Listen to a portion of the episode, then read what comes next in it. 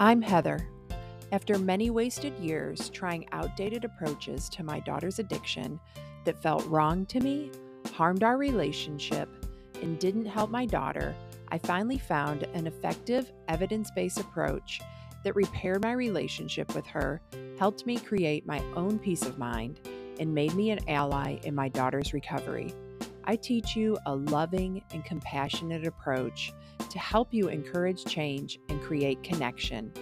Addiction impacts the entire family system. Family recovery is the answer. Everybody, today's guest is Susie Armstrong, and she is a writer, healer, actor, artist, and mother. She was born in Oklahoma City and raised by a fun, talented, sassy mother and a few interesting father figures. She loves connecting with her loved ones, animals, nature, and other like minded humans. Her passion is to continue to share love with the world through her art, writing, acting, and healing gifts. Susie is a life coach, a certified hypnotist, and a certified EFT practitioner and former licensed professional counselor and drug and alcohol counselor. Susie is an expert in helping people implement change by teaching them daily self care tools to improve their ability to connect with themselves and others. And I also want to add that Susie was my counselor for I think at least eight years, and has just been a very patient, constant present in my life that has been very safe for me to process so much. And the patience has been really important because it did take a long time for me to really start showing up for myself and doing the work. But it's really an honor to get to have you on here today and to share the things that you've helped me with so much. So thank you for being here today. Oh, it's my pleasure. It's an honor. So well, let's start with you just sharing some of your background and how you ended up doing this work and writing these books. Yes, of course. Well, first of all, thank you so very much for having me. Uh, when you were reading that and then remembering our connection, and I'm just really touched. So, so thank you. Well, first of all, I'm going to share a little bit about my background as far as history, because especially with the what we're discussing, I had a bit of a rough childhood and lots of abuse and neglect. And, you know, my parents were alcoholics. Most all the people in my family on both sides have had struggles with addiction. And so it was a bit rough. And for me, I personally, I started drinking when I was 13. And it just went on from there. And it just kept getting worse and worse. And I realized that it soothed me. So that's why I kept doing it and it got me out of myself because I was a really insecure kid and I felt really awkward. From about five is when I really remember starting to feel really uncomfortable with myself. And is what was happened. It was like this keynote event. My mom cut off my hair and she didn't mean to. She took me to a barber and the barber didn't listen and just chopped off my hair because you know there was a thing they did to get your hair to grow back thicker. Well, it just devastated me. And my brother made fun of me and said I looked like a boy. And and so from then on, I really just I remember just feeling very, very inadequate. And it was also because of the abuse and things that I went through. So again, so then I hit and being in a home with people who were drinking all the time and that was normal, then it was something that I just did. And I was also the kid that pretended to be perfect. My parents didn't know I was drinking or using for a long time until I got in a lot of trouble. And it just kept, like I said, it just kept getting worse. One keynote, another keynote event was I had a party out of my house and they were out of town. And a girl ended up dying at the party. That's a pretty long story, but the whole point of that is is is that that's how bad it was.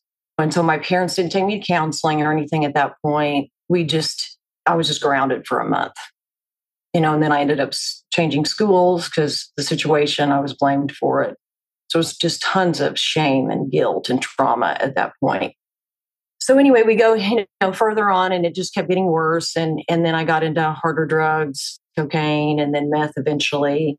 And so, and then also to back up a bit, there was a lot of suicidal attempts that I had. So when I was nine years old was the first time I tried to kill myself. So And that prolonged, like I think a handful of times I attempted to do that. And so, is what helped me hit my bottom is, is that first of all, I didn't die. Obviously, I'm here. So it was this just emotional bottom because I'd lost everything physically. I'd lived in LA for a little while when I was in my early 20s. And um, I had inherited money from my biological father, and I spent it all really quickly and lost everything. Like I was, my electricity was turned off. It was just really bad. And so then I moved back to Oklahoma and I started, I got a good job. I started going back to school and I couldn't function. You know, I couldn't remember things. And so, I mean, I had a great memory. When I waited tables when I was younger, I mean, I could remember 30 orders consecutively and not even write them down or anything and remember where everything went. And I remember that because I got sober when I was 29. But right before I got sober, I couldn't remember anything. I was working for a chiropractor and they would go behind me and check the charts and things like that because I was always messing up.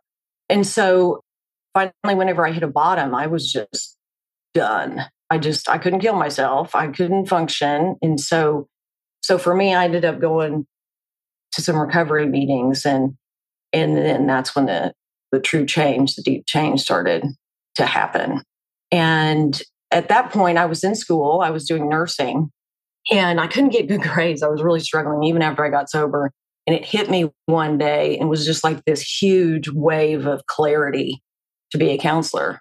And I knew that was the right choice for me. And so I changed my major. And from then on, I got, I think I got one B after that. Raised my GPA, got a master's degree, and maybe I think I got one B in my master's program, and that's it. So it's like those those affirmations. I knew that's what I wanted to do. That's where my heart was. Mm-hmm. And so so then that started my journey of even looking at myself and learning how to work with others. And when I started to work with others initially mentoring and and then eventually counseling, I mean it made me really really nervous. I didn't want to mess anyone up, right? and so and throughout that time I got sober and was in a recovery community. And then I started doing counseling myself too when I was at school to be a counselor. Because that's one thing that, that one of my mentors had told me. He said, You can only go deep, as deep with, with someone else as you've gone within yourself. Mm-hmm. And so, so that's why it's like now, I mean, I've been seeing the same healer for the last, for five years. And it'll just depend. Sometimes I'm seeing him twice a month. Sometimes it's three times. Sometimes it's once. It's just whatever's coming up for me because you know as they say it's definitely a journey not a destination and we never really get there wherever there is hmm. it's just a continual growth process and expanding and so throughout that time of working with people and then continually looking at myself and being a mother and being creative really learned to live from my heart and live in that space of love and look at myself whenever i'm angry or i'm resentful and that's a part of me now is is that I look at myself. If something happens that's uncomfortable, some type of experience with someone else, if I get angry or sad, I'm like, okay, what is my part in this? What's going on in me? And then and so consequently I've learned to forgive myself really quickly.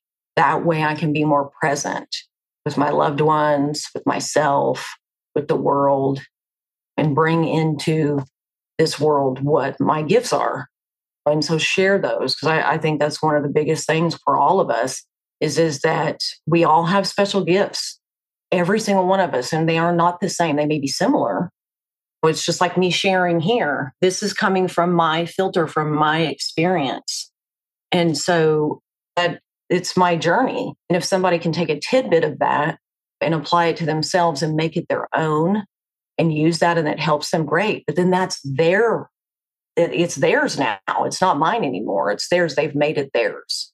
Mm-hmm. So, but yeah, it's it's been wild, a wild ride, and I'm just so grateful now that that I'm on the other side of a lot of the tragedy that I've experienced. Because then I can be their brothers. I can sit with people in some really, really deep, dark stuff and be okay, and also see the light. I can see the light in them and where they have the ability, if they choose to, to change and to make their life what they want it to be. Yeah. So, Yeah, so there's so much there I didn't know because of the nature of our relationship. Oh, right. I'm hearing all, a lot of this stuff for the first time. I knew you had struggled with substances in your life, but I didn't really know any of the details. So, but I did know based on the work we were able to do together that you had really worked on yourself because you're right about what you said about how you can only go so deep with somebody as far as you've worked on yourself and I think that's why I was able to grow so much with you because you have worked so much on yourself. I'm curious how you ended up moving from counseling. Now you're into coaching and you've written some books. Okay. Okay. So yeah. So well, the it's really interesting because for a while I almost stopped working with others, and a lot of that was it was me learning how to deal with energy and also my own self care once in raising a son, being a single mother, and because then there's codependency in there. So with the healing field, anybody who's a helper typically struggles with let's focus on them and not on myself. So there was this process that I went through as far as with counseling, and I had thought I wanted, like I said, I wanted to quit. In a sense, I would blame. Well, I'm. It, I, in a sense, I blame my clients. It's their fault, like, and, and that was subconscious, right? So it wasn't anything because I love my clients, I always have. But I would struggle with the energy, and so I had to learn how to release that in, in self care. But as far as shifting over to the life coaching, well, something happened. I've been thinking about it for years, but something happened with uh, in Oklahoma with the laws, and they were wanting. They're attempting to. It's the Human Information Exchange or Health Information Exchange. So the, even though I'm in private practice and I don't take insurance, that they were wanting us to pay a fee, and then our then they would have access to all of our client records. And mm-hmm. so it's still up in the air and there's all kinds of things going on. And so I was, I just decided that I didn't want to compromise my clients. Felt like a weight over me that would restrict me from my creativity and my connection with clients. And so, so then, so then that came up and it was just like this really clear picture of no, I'm just going to shift over to life coaching. Mm-hmm. And I was like, okay. And it was really interesting. Even recently, I went, wow, that frees me up it frees me up in so many different ways to because also what people think of counseling. So there's beliefs behind it. Life coaching is and you even said this we talked about this i remember years ago you're like you already coach me anyway. You know it's my way of doing it. I'm your cheerleader. I'm here to hold space for you and, and that's how i look with my clients. And so so anyway so that's how that transitioned. And then as far as writing well, this this is pretty interesting. So, see, my mother's a writer. My mother writes fiction, and she is actually uh, writing a trilogy. It's really amazing, and so um, she's on the third one right now of the trilogy. And anyway, so she's been the writer for a long time. Okay, so and I had thought about being a writer years ago, and I just kind of pushed it to the side. Well, then I was involved in this relationship that helped me grow a ton and I know I've talked to you about it with this man that I was back and forth with and really helped me dig deep within myself and love myself deeper. It was like something sparked and and he actually texted me with something like I was telling him that he was a good person. Something I was giving him an affirmation and he goes, "So are you." And he put periods after each. "So are you." Okay? So that was my first book. and so so I started it. I was just went for it and I'm like, okay, I've got to write. So I've, and then I had to go through the clearing of, oh, my mom's a writer, I'm not. You know, because me and my mom have had a wild relationship. You know, I mean, because she was an alcoholic. I mean, she's got 20 years sober too. And so, and she was really young when she had me. And so uh, we have been through a lot together and we have a very, very deep, close relationship now, but it's taken a lot of work. So I had to let go of that competition aspect or fear that I was going to upset her.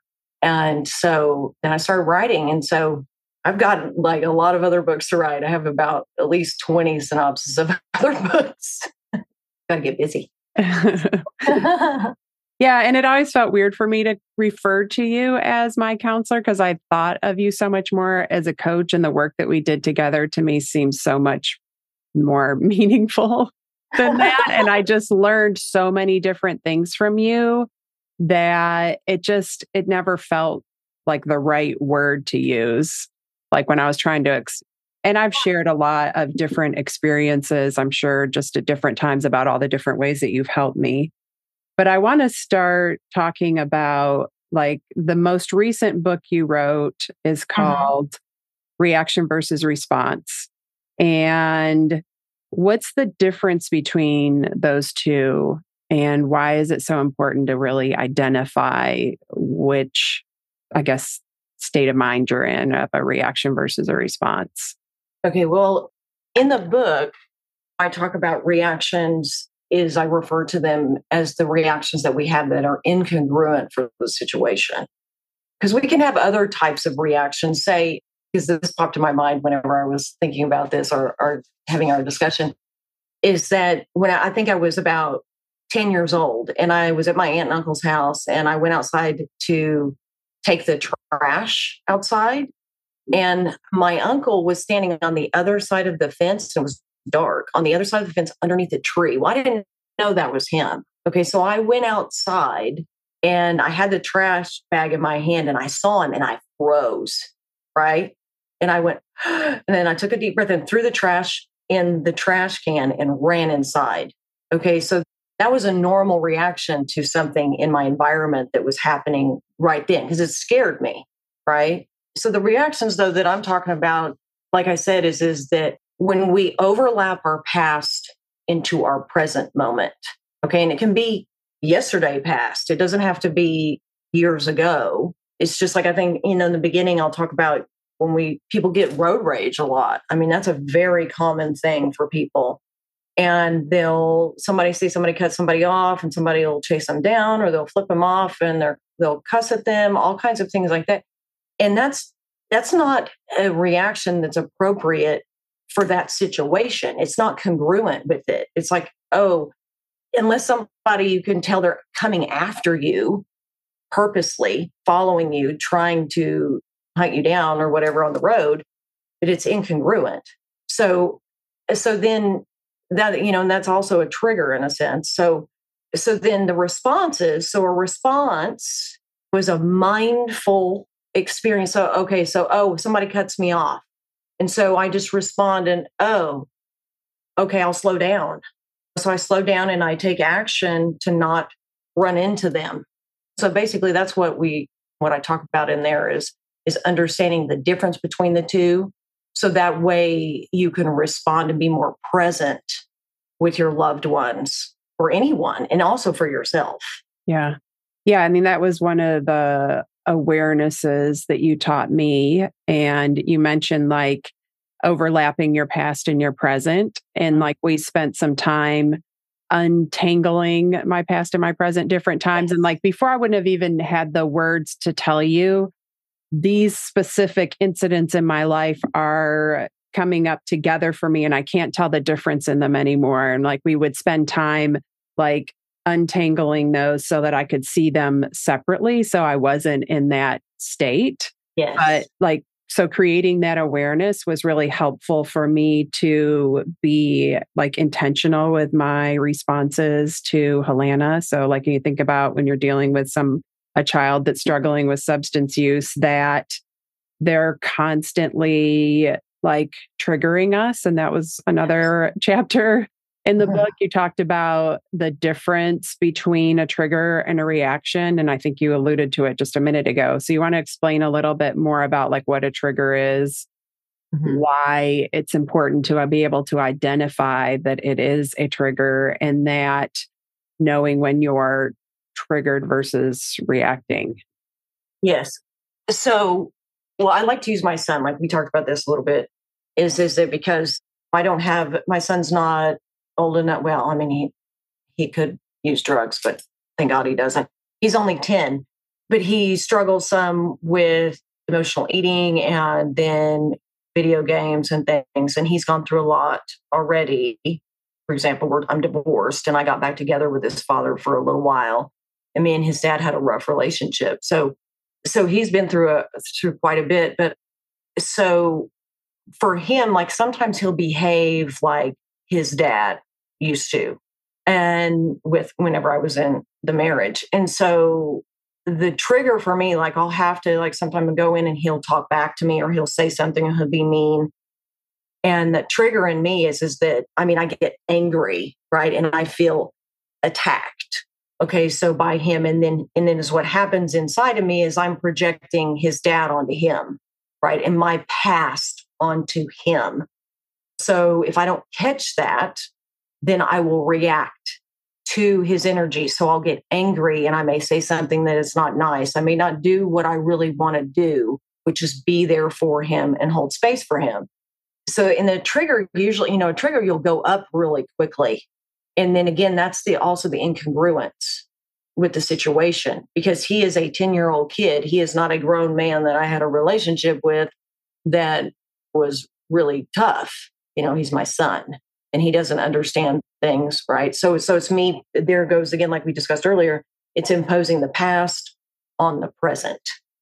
So in a reaction, I mean, so because there's a lot of different ways to look at that because you can kind of intertwine those those two words in some sense a trigger is more specific right but a reaction you know i'll just react to something right so in your present moment. So if you have a, just a plain reaction it's in the present.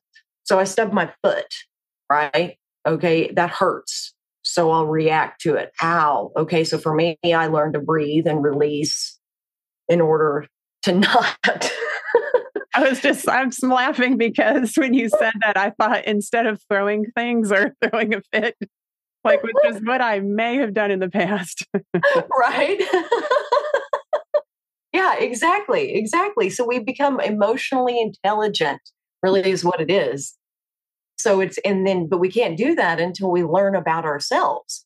And so, see, if I didn't know about myself and done the work on myself, then me and my son would not be bonded like we are.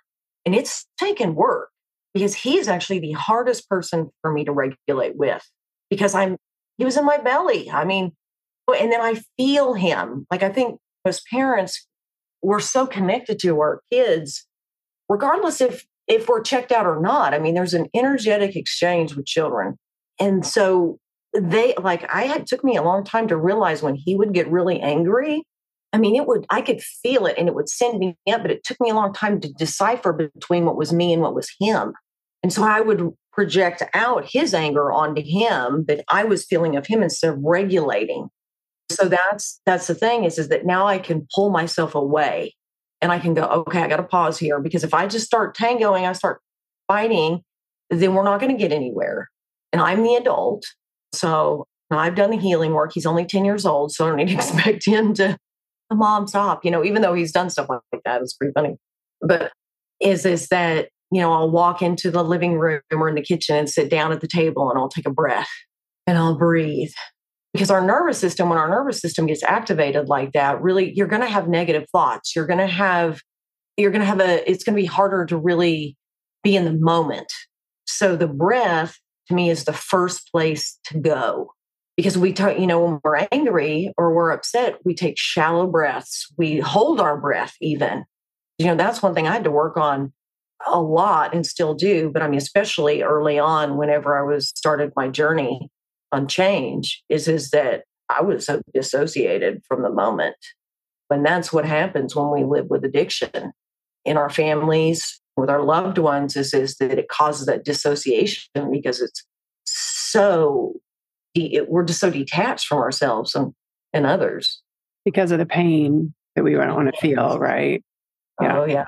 Okay, we're going to talk about that in a minute, but you brought up the energetic exchange and then also like why we're so easily triggered by our kids. I think part of it's like the conditioning that we get about like what a mother's supposed to be like and and how perfect they're supposed to be and all these other things. So that to me was the biggest thing like this thought because things were going wrong that I wasn't a good mom. Like that was my most triggering thought. Anything that she was unhappy, if Lana was unhappy, my first thought was I'm I'm a bad mom.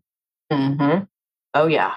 Yeah, that is the one of the biggest ones, the mom card or the dad card, because that elicits so much shame and guilt.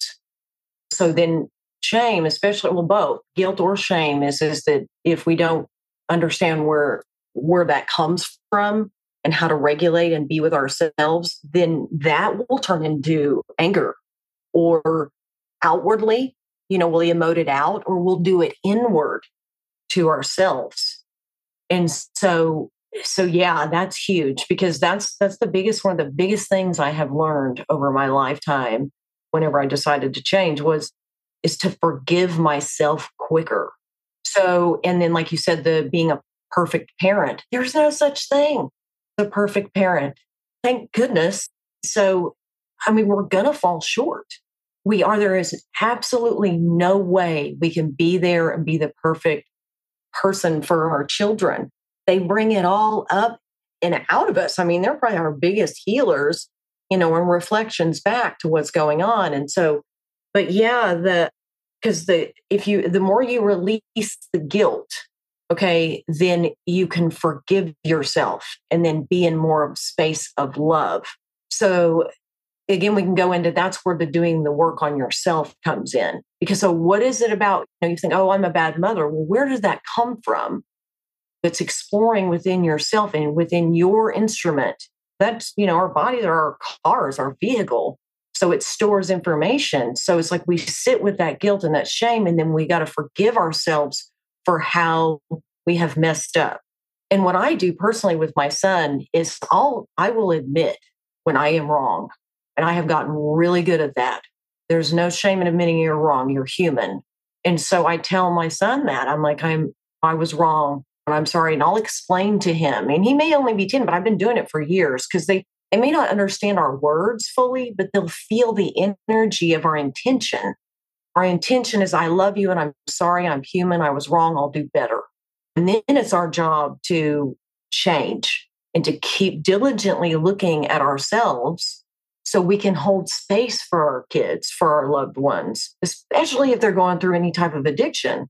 Mm-hmm because as you know that and i watched you do oh my god you were just magical. You taught me so much with your experience with helena and because you you went through the process as far as the anger the resentment the, the ups, being upset at yourself and then you were so vulnerable with her. There was one story you shared with me that was just was amazing how honest and that brought you two closer mm-hmm. you know, to where you got to experience that love regardless of where what she was doing. Yeah, and you keep bringing up self forgiveness.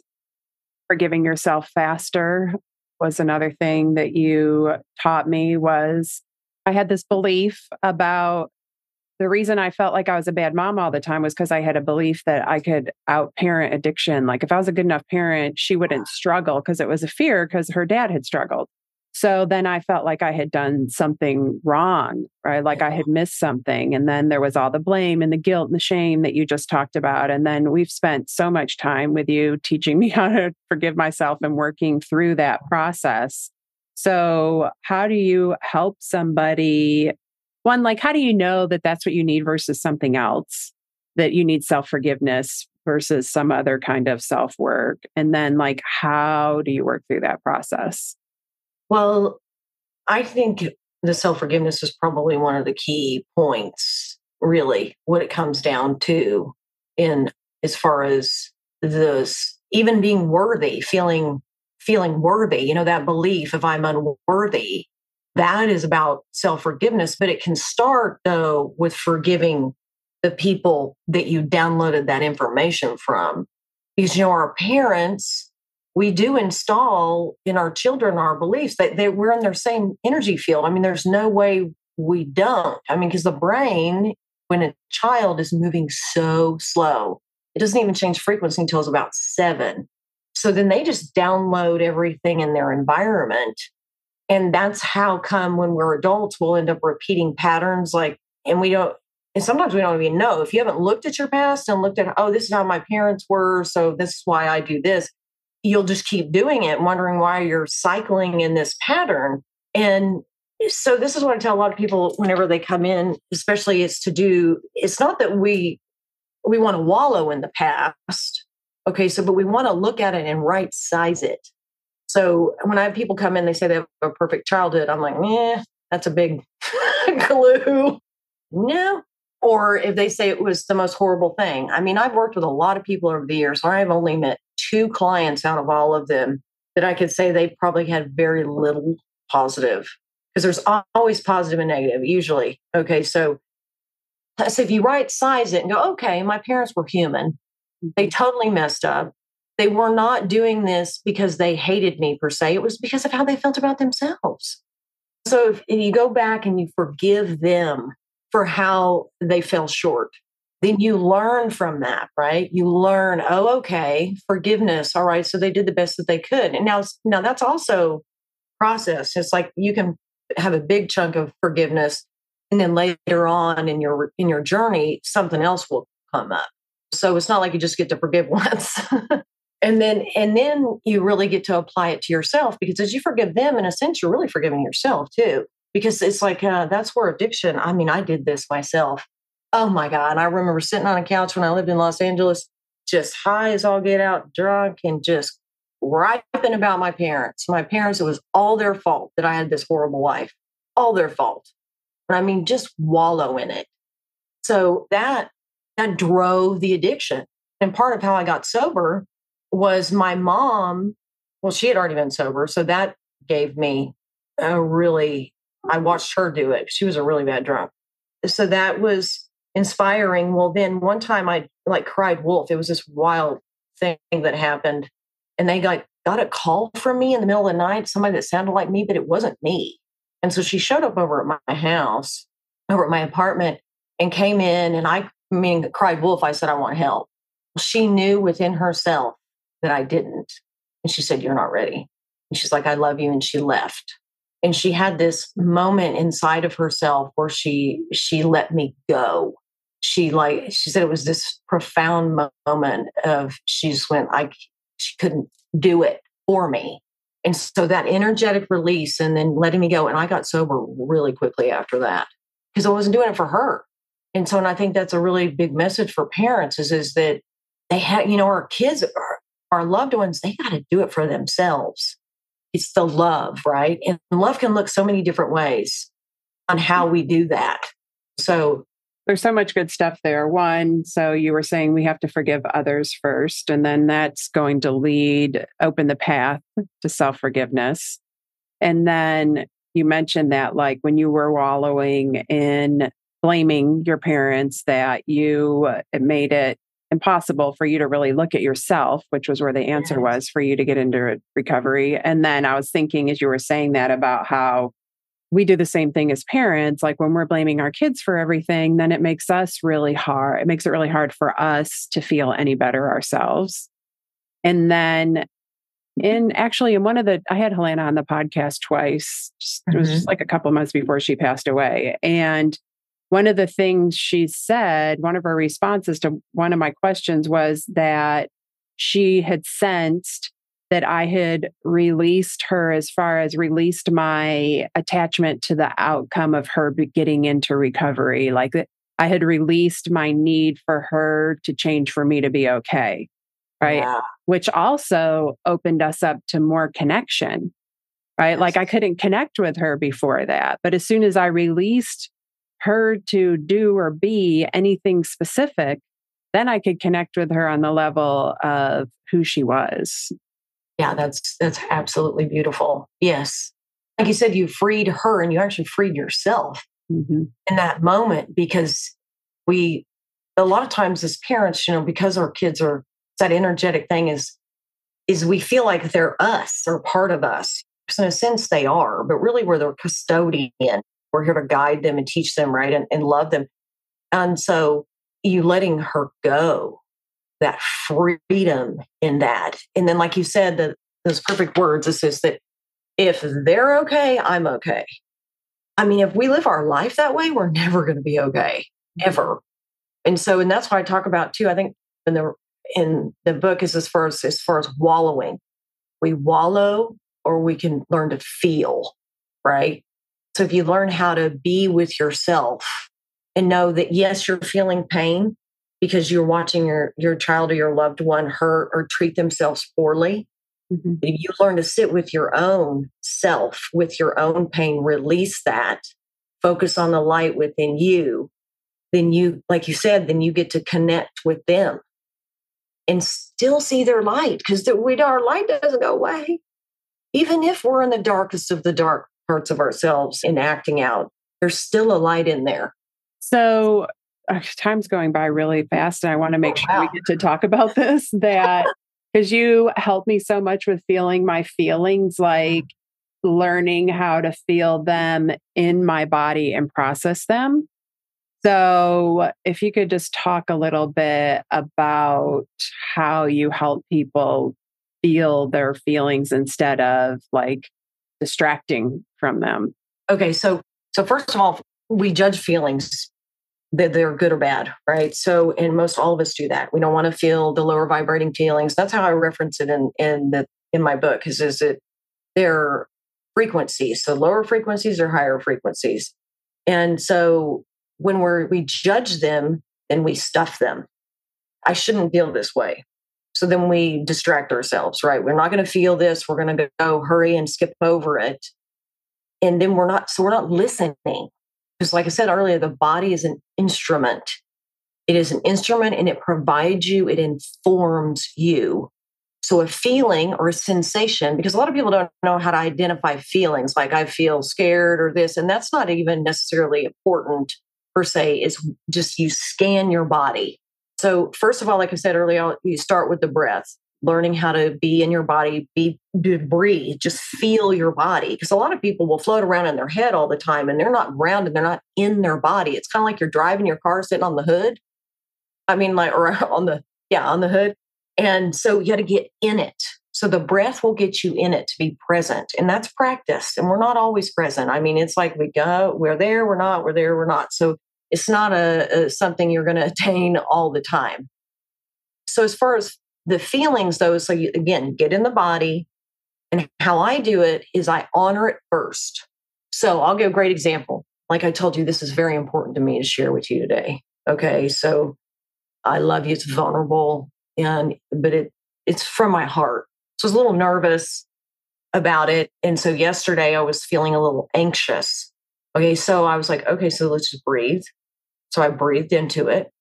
I was having some resistance to sitting down and just preparing. And so I breathed through it and then I sat down and because I honored it, right? And I started to prepare. And as I started to prepare, it's like everything subsided. So I honored it. It's there. I embraced it with breathe, right? And also the breath also releases it. And so that cleared me out to take the action that I needed to do for myself. So, but again, it is a skill. And the feelings will drive the thoughts, and the thoughts will drive the feelings. So, so it's really just learning how to be in your body. And, and the thing is, is that what's the magical part of this? And I learned this for the first time from a book called Letting Go by Dr. David Hawkins, which we've talked about that book. He mentions in there as, as far as there's a whole lot more thoughts than there are feelings you think about it, so if I feel scared about something, I could go on so many different avenues of thoughts. I'm just creating all of these scenarios, right? So then I'm actually traumatizing myself with my thoughts if I keep that going. So if you get in the body and then you feel, say, I have pressure in my chest because I'm scared. So I just keep breathing into it, just keep breathing into it. Now, it might not subside all the way, Okay, so then I breathe into it and release, breathe and release, and just let the thoughts float by. Don't attach to them. Don't. And sometimes we need to move because remember, energy, like we'll be sitting a lot. And, and this is another kind of interesting point is our psoas muscle, which is down by our hips and it wraps up to our, around our back. It actually, it, it's like right by where the kidneys are. If that is tight, it'll set off your fight, flight, or freeze response. So we sit a lot, then that can, and we don't move and, and release, then that's going to activate things too. So that's why I say, like, I like to go on walks. I'm personally a, a person, I like to do hardcore exercise. I need to sweat a lot. Like, I'll do hot yoga, and a lot of times my mind will be going in the beginning. I'll just keep my breath and then going. And by the end, I'm just relaxed and my mind's calm. And so I just encourage people to find what works for them. But you got to keep, it's not just do it once. You've got to keep practicing.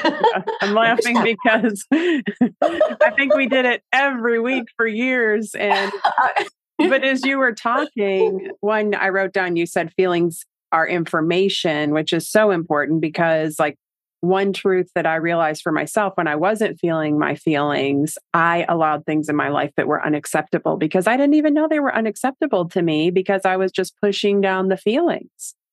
Right. Mm-hmm. And so, because I wasn't tolerating any emotions, I can remember when I was going through a separation with my ex, and then we ended up getting back together. But during the time of that separation, I could not tolerate the pain. Like I was yeah. beside myself in the pain. But yet, because of all the work that we did and how important it is to keep working at this, I could tolerate the pain of losing my daughter, which was is inconceivable how painful that is.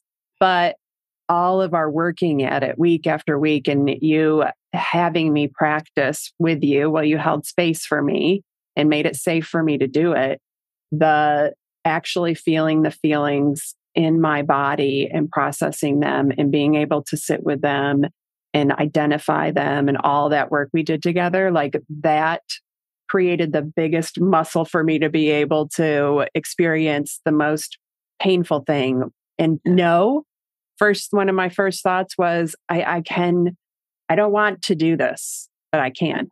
Right. Yes. And that was that was magical. I mean, it was a horror. It was. I remember that day. I didn't worry about you being okay. I knew you were gonna you were hurting, and that. I mean, that obviously it's just one of the worst things anybody can go through. But like I said, I knew you were all right. You'd done the work and now you've you've changed you've turned your pain into power you use your story and helena is helping people from the other side with this connection with you and what you're sharing with other parents to help provide hope and faith that you can make it through anything if you want to you just have to have the desire and granted it's also i wouldn't have blamed you if you didn't I mean, if you couldn't have made it, I mean, that happens too. Mm-hmm. So it's, and it's not to judge people who can, it's just that, that we, everybody has that within them if they want it, if they want to make their life what best possible thing they can, even in tragedy like you did. Look at you. I mean, you are amazing. You're doing this podcast. I mean, you're helping these people. And that right there that's what life's about. It's like we're all going to have struggles, we're all going to have challenges, and it's going to hurt. Yeah. It's also the cool thing is is that when we've had that much pain, that means we are capable of that much joy. Yes. Yeah. That was the huge surprise for me and all that. Like that the deeper into pain I went, the higher my ability to experience joy. And mm-hmm. that that was shocking the first time I realized it. And I, I noticed it more because of the difference between the pain and the joy. Like it was so much more obvious to me. Like, what am I feeling? What's happening? I've like, how am I feeling this much joy right now when I'm in the middle of this really horrible experience and like started realizing now there's room for both here. And it came to me when we were talking to like, like if football players like Tom Brady comes to mind because I've watched some of the stuff about how hard he works at oh, uh-huh. his skills. And I was thinking, like, it's like being Tom Brady, working at feeling your feelings. Like, that's yeah. what it took for me to be this person that can hold this amount of emotion.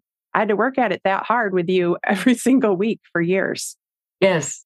And that's what it takes. It's the dedication. And that's a great as far as metaphor, or, you know, looking at Tom Brady. I mean, because it is, it's a muscle, you know, and so we don't realize that. But if we watch externally, it's just like you can apply, say, a lot of people don't have, they think they can't do it, right? But if you look like I, I remember, you know, how uh, diligent you were at working. I mean, you were just really good. I'm not, granted, we know we got a little overworking there, overworking. But at the same time, is there was such a there was a skill there of focus. Mm-hmm. And so that's the thing that people forget about is this because one part of their life will be really, really good. So it's like use look at that. Like if you're most everybody has something they're really good at. So if they look at that part, like what do I do here? What do I apply here? Then you apply those same things to feeling your feelings, to living in your body, to loving your instrument. It may not look exactly whether you want it to look, but love it. I mean, we are here as, to me, what I've learned and believe is, is that we are spiritual beings having a human experience. So if we're going to have this human experience, we got to be in these bodies, love them, appreciate them, and however way that whatever that means. And a lot of that's the thoughts, the beliefs. So if they are not supporting you and loving you, then look at that. And it's like we know to change that, and change is possible. I mean, look at me and you. I mean, if people people saw me, I tell people they they have like, oh my god, you went through that. I mean, because like, and you eat too. Nobody knows because you can't see it. So it's just that's the thing is we're all beautiful beings of light, capable of whatever we possibly, whatever our heart's desire is. Yeah, and I borrowed your belief in that for a long time. I feel I hate I, the time went so fast. I hate to have to wrap things up. I would love to continue talking about so much more. But so if somebody does want to find out more about you, I'm going to put the link to your website in the show notes, and I will put a link to your books in the show notes. But it's susiearmstrong.com is your website, and she's available for coaching. And you can buy your books are on your website, right? They're on my website and on Amazon. Yeah. yeah. Yeah. And there's a few meditations on there too. I'll be getting some more of those out as well. So, yeah, just like 20 minute guided meditations on there as well. I love that. Well, thank you so much for being on today. I really, it was an honor for me to get to share what it's been like for me to work with you and get to share what you have to offer to now more people. I, oh my God, same to you. It was an honor to be with you. It's, I love how things come full circle. And, you know, I just love you dearly and so grateful for our connection. oh, you too. Thank you. Welcome. Thank you for listening to this episode. If you want to learn more about my work, go to heatherrosscoaching.com. If you want to help other parents who are struggling with a child's addiction, you can do it two different ways. First, you can share the podcast with them directly or you can share it on your social media. Second, you can leave a review. Talk to you next week.